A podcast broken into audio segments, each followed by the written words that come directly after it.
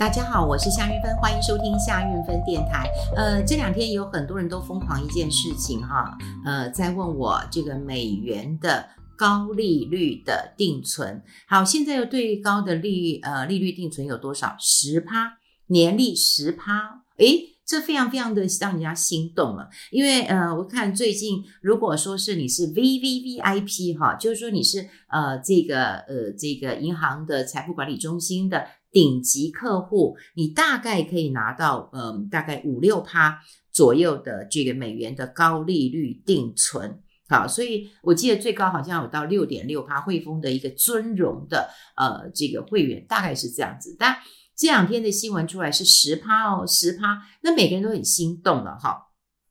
那呃这个新闻我再呃跟大家来解释解释，也就是说，呃我们呃很容易看到十趴。啊，事实上他是怎么讲？他是说，呃，你只能存七天，年利率十趴。好，那七天年利率十趴，因因为我们呢、这个脑袋，我们以前跟大家讲过，我们的头脑是很聪明的，所以他会用一个很简单的回路，让我们印象深刻，就是十趴、十趴、十趴、十趴。所以为什么有很多的广告，他会跟你强调重点？那重点就是你喜欢听的，比方说，呃，以前我们讲高股息、高配息，这个都我们喜欢听的，十趴这也是我们喜欢听的，因为我们喜欢听报酬率，我们喜欢听赚钱。好。那呃，后来我看了这个新闻哦，就有几个重点。第一个，它当然呃有很多的银行都寄出这种高利率的一个定存，大概五趴六趴，好啊，甚至刚讲过的十趴。那第一个，它有一个这个资金的限制啊，比方说一千美元以上啊，一千美元以上，大部分都是一千或者一万三万哈，也不会太多。然后呢，它是有期限的啊，也就到三月底啊，那有些是到这个二月底。好，所以你一定要把这些条件呃看清楚。这跟呃去年啊，去年也有一波这个美元的高利率定存又不大一样了哈。我觉得这一波的呃这个十趴呢，它其实想要锁定的是什么？是那种小资族或者是网络族，所以它的门槛其实很低。第一个，它告诉你一千美元就可以存，那你就会觉得说，哦，那一千美元，那如果十趴的话，哇！那我我我多好赚呐、股市一天涨停板也不过就才十趴。那各位啊，你知道那种嗯大公司的这个公司债啊，你你你持有一年也大概五趴六趴，怎么微软呢、呃，迪士尼啊，这个公司债你持有大概也就差不多五六趴，但只有十趴诶，多好啊！而且你存是美金诶，也不会有什么呃太大的一个呃损失嘛，哈。好，重点来了哈，就是说。我们要怎么去计算？哈，我我觉得我们回过头来让大家，呃呃，就是呃搞清楚这是一个什么样的逻辑。因为我觉得我去年有跟大家讲逻辑，就是说，哎，你要知道它的条件，因为那时候他想要吸引一些啊、这个。这个新的课程啊，所以就是说，如果你是这个来我的银行新开户的啊，那我就给你高利啊，因为我就希望你成为我我这个银行的这个新会员嘛哈。那过去它也有一些限制，比方说，如果你把你家的美金呃拿出来去存，可不可以？不行，不行，当然不行啊哈，因为它条件就是说，那你要在我这边换，那大家都知道换汇也有成本嘛。所以至少你要有一个换汇的一个呃成本，我就先赚你手续费，对不对？然后你再来这个呃定存，定存我再付你一点利息。所以划不划算？说实在，你只要能够稍微呃坐下来，哈，就是说第一个先看到这个新闻，你可以看到什么样的一个点？第二个，我们就找一些基本的数学能力回来了哈。也就是说，我们要算哈，呃，它是。呃，如果是年利率是十趴，那我们就算，诶，那一个月利息是有多少？这很简单的一个算法哈，就是一千块钱的一个本金，你乘上十趴嘛，啊，乘上十趴嘛，哈，然后呢除以十二个月，好，那这样除下来之后呢，我先用手机算一下，你一个月的利息大概就是呃八点三三，因为他刚刚讲是一千块是美金，所以是八点三三的美元。好，这八点三三美元不是说哦，那我今天存了七天，我就可以拿到八点三三呢？哎，不是这样算的。你八点三三呢是一个月的，所以你必须要给它除上三十天啊，一个月有三十天。那你是存七天嘛？因为它七天给你十趴嘛，哈，所以你再给它除呃乘上七天，所以呢，你算出来是多少钱？就是一点九四美元左右，就不要冷抠了，冷抠，好，冷抠，好。就是两块钱，你放了七天，你有两块钱美金的利息。好，这就跟你讲的哈，就是哇，那我我我存七天，那我就可以有十块钱吗？当然不是，呃，这样的一个一个一个算法了哈。所以你当然不是这样算说哦，那这样子我就可以。这个有那么多的这个这个钱了哈，很多人就看到十趴十趴，哈，十趴你就会觉得哇，好棒哦，有十趴哎。但是你说实在的，你不能够这个只看到呃十趴嘛哈，所以你就要知道你。你你要用你的数学，这个数学大概小学五年级哈，所以如果是各位用听的，你就会知道说，我们必须要用一千块钱的本金，本金嘛哈，乘上十趴，的确是没错啊，但是你要除上十二个月，所以你算出一个月的利息大概是多少？利息大概八八点三三，那你再除以三十天，再乘上七天啊，就是两块钱。是这样算起来的。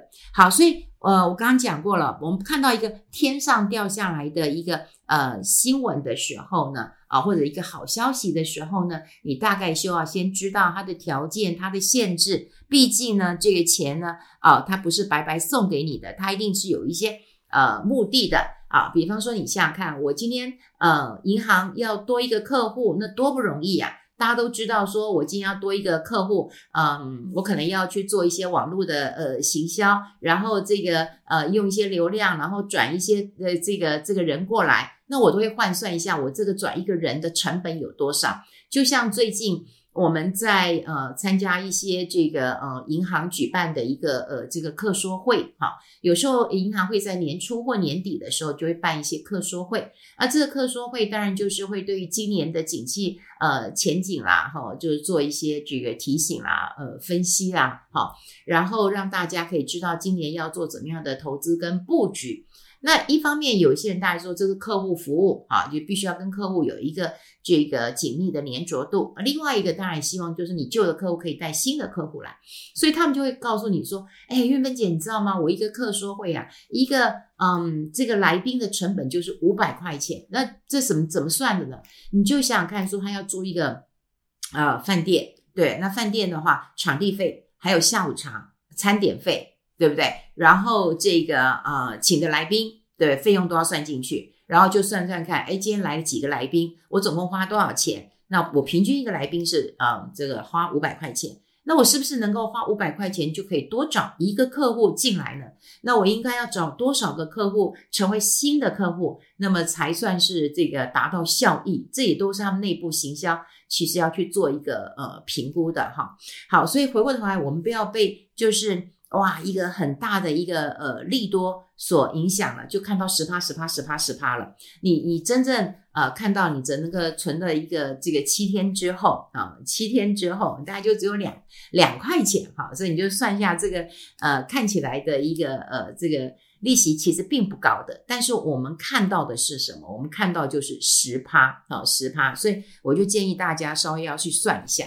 好，那另外呢，我们呃也有朋友跟我讲，就是说，哎，那个之前有讲一下啊，就是说有人有一百万的元呢，呃，当然他自己还有房贷，又快要退休了，所以应该怎么思考这个问题？呃，我今天又收到一位啊、朋友的问题，我也请大家那么一起来讨论啊。我觉得呃，我们透过一些朋友的嗯案例哈，那我们来看看问题在哪里。最终的目的，我就是希望大家都能够找到。呃，属于自己的方法，你自己帮自己，呃，这个打理自己的财务，为你自己的财务负责，这很重要。因为很多人不喜欢为自己的呃财务负责，为什么？负责任这件事情太沉重啊！我只要呃，对不对？骂骂别人说都是他，他叫我买，都是他，他他叫我乱乱讲哈，是不是？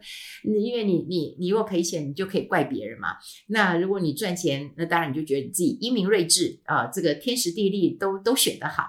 好，我要讲就是说，我们可以透过一些案例，那我们来看看，呃，问题在哪里？也许透过别人的案例当中，我们就可以看看自己的问题的时候，我们应该去做一个什么样的思考。所以，我都建议大家哦，当然现在网络呃非常非常的一个呃聪明，最近我也在呃请人家教我玩这个 Chat GPT 啊，嗯呃听听听说它越来越这个嗯越来越有趣了哈，我也很想。这个呃学一学，听说呢，呃，它可以呃提供你一些这个还不错的一个这个不管是行销的案子啊，或者是你写作的能力啊，或者是你帮我评估一下我这篇文章有多少个重点好，那你可以把我这个重点摘录下来，甚至我还有一个老师就是。呃，把他的那个教学投影片放进去，说，请你给我一些意见。哎，听说这个 Chat GPT 给的意见还真好哈。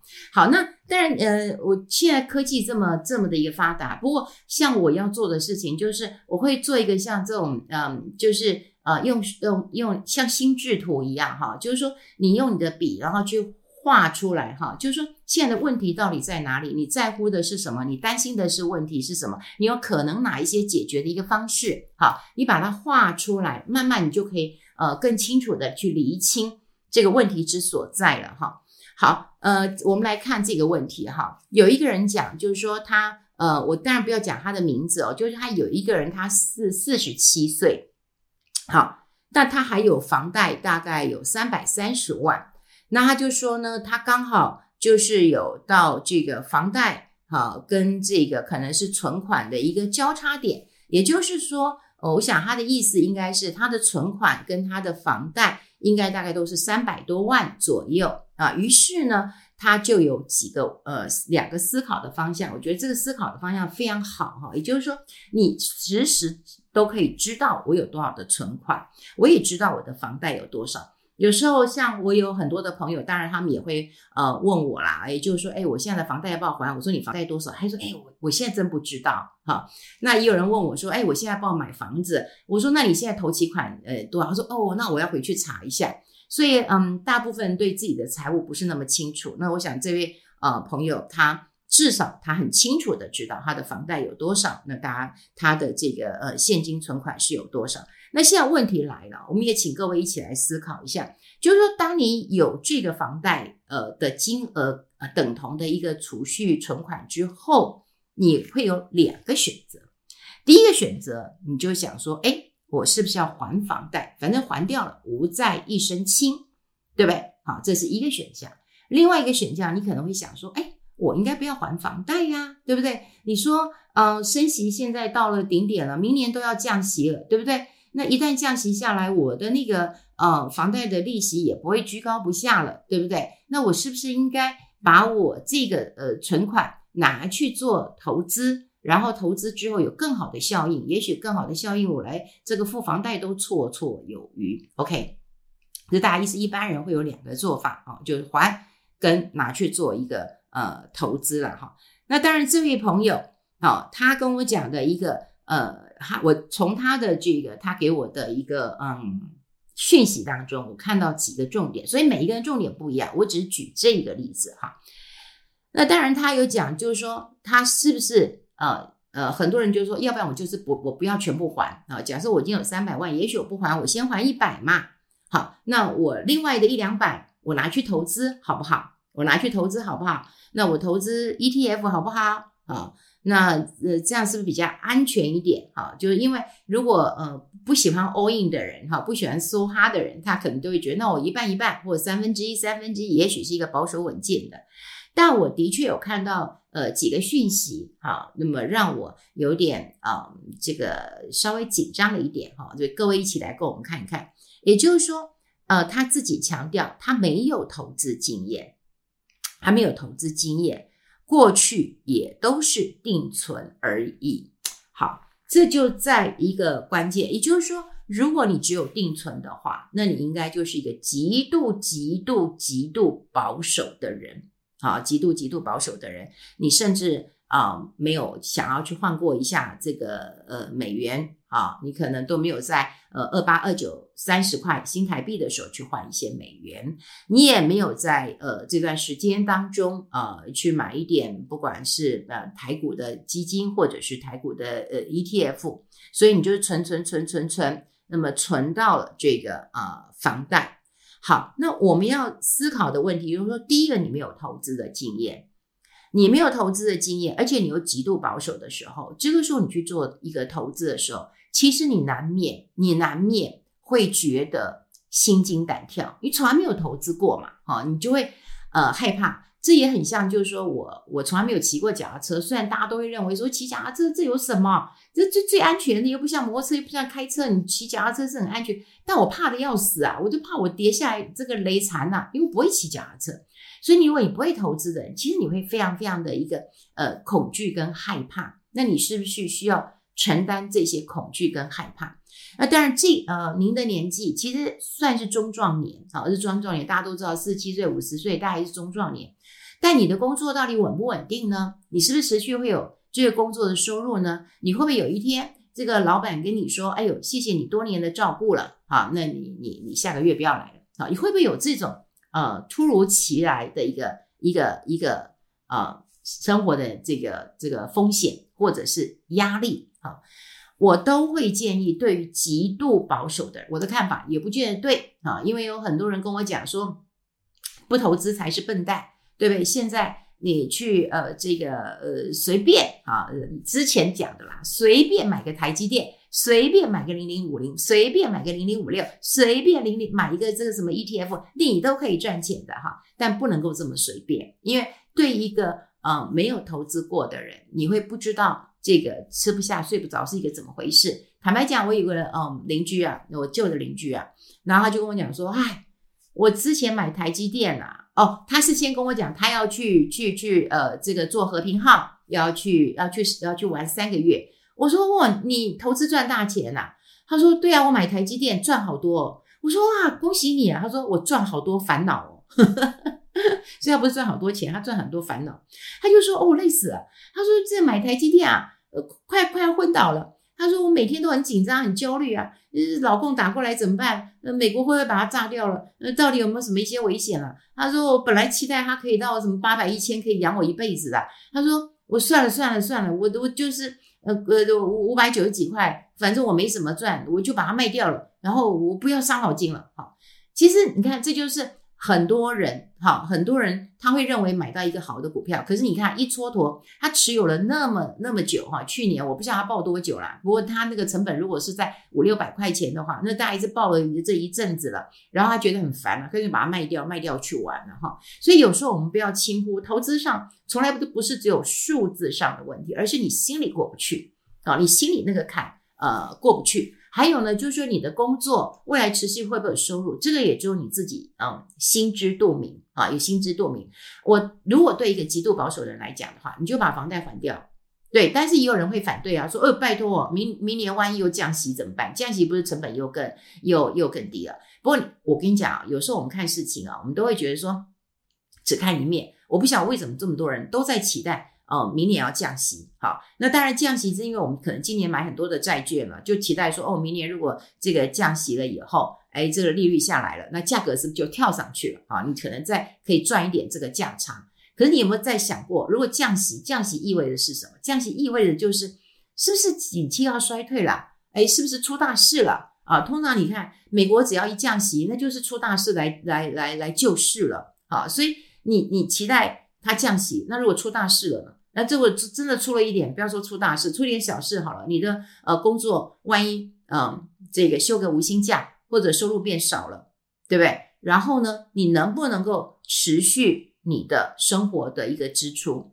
所以呃，大部分的人来讲啊，我都会觉得说，你先把房贷还掉吧。啊，你至少是一个在你要未来要退休的时候，你是一个这个嗯没有后顾之忧的人。但如果你有一点点这个报税上的考量，我是建议你可以留个一百万了哈，因为我们基本上你可以在报税的时候有一些减免的一个额度。好，那至于你留了这个一百万要不要去做呃投资，我很难帮你做决定，因为你提到的是呃去去投入 ETF 好 E ETF，因为你想要先还一百嘛哈，你想还一百，然后呢一百去做定存。然后一百去做 ETF，像这样的考虑的方式，其实我觉得你蛮了解你自己的个性的啊，蛮了解你自己的个性的。因为呢，这是一个很保守的做法。你想，你看你房贷有三百多，你先还了一百，我觉得你也是留个一两呃一两百，然后可能要去做一些在报税的时候啊，有一些这个扣减的一个额度啊。另外呢，一百你还是持续做定存啊。那当然呢，我觉得这也很重要，因为那是一个安全感、安定感。那你一百要投入 ETF 啊，那 ETF 说实在，我们在节目当中也讲过很多次，在台湾，我觉得 ETF 大家都会认为说，嗯，没关系，它少赚一点，但是它至少不会赔，ETF 也是会赔的啊，也是会赔的。那你 ETF 要买什么样的呃 ETF，你知道吗？对，那你要听别人讲吗？好，那你你到底要买哪一种的？好，这这都要去去想一下。如果说呃要分散一点的话，那我觉得你再分散一点，你可以买一点，比方说台股的基金。好，在股市呃相对比较跌的时候，你就买一个台股基金。我一直认为台股基金真的太委屈了。我坦白讲啊，就是说这么这么多年，我为什么就要讲台股基金？实在是因为。在过去的十年、二十年当中，其实我坦白讲，我我比较不不会去注注注重呃这个台股的市场，因为我自己有有投资个股嘛，我比较不会去看台股基金的。但呃，这这这这十年，我觉得我好像有点在赎罪。我觉得台股基金的绩效很好，各位，二二零二三年的时候，台股基金动不动就是三十趴、四十趴，这是远胜于呃 ETF 所带来的绩效。只是我们现在看到都说哦，ETF 呃呃稳稳的赚啊，然后不会赔很多啊，并没有像股票呃型基金这么的一个这个波动大。但你如果买台股基金，说实在的，你的报酬率其实二三十趴，那问题都不大，因为把它长期，那你当然要去看一下有没有比较呃旗舰型的、比较稳健型的啊，你这个可以参考一下。好，所以我们透过。呃，今天跟大家分享这个案例，我觉得大家也可以呃思考一下，如果你有房贷，跟你有存款的时候，你会 all in 梭哈，还是会去投资，还是会像这位朋友一样，贷三分之一啊、去还款，三分之一去投资，三分之一做定存，一个比较稳健的一个呃做法。每一个做法都是好的，但最重要是适不适合你。好，适不适合你？所以我觉得建议用这样的方式，呃，画一张图，了解一下利弊得失，自己可不可以承受这样的一个理财规划的方式，是一个很好的。我觉得大家可以去呃试试看。所以我今天花一点时间跟大家讲一讲这个市场上面对于美元，啊，这个啊、呃、有十趴的一个定存，你应该做怎么样的一个计算的方式？因为如果你冲动了。呃，去做一个定存，你可能就是赚了定存又赔了价差。那另外呢，也要思考一下，如果你有一笔钱的时候，怎么样的一个方式对你才是好的？好，希望大家喜欢今天的节目，我们下次再见喽，拜拜。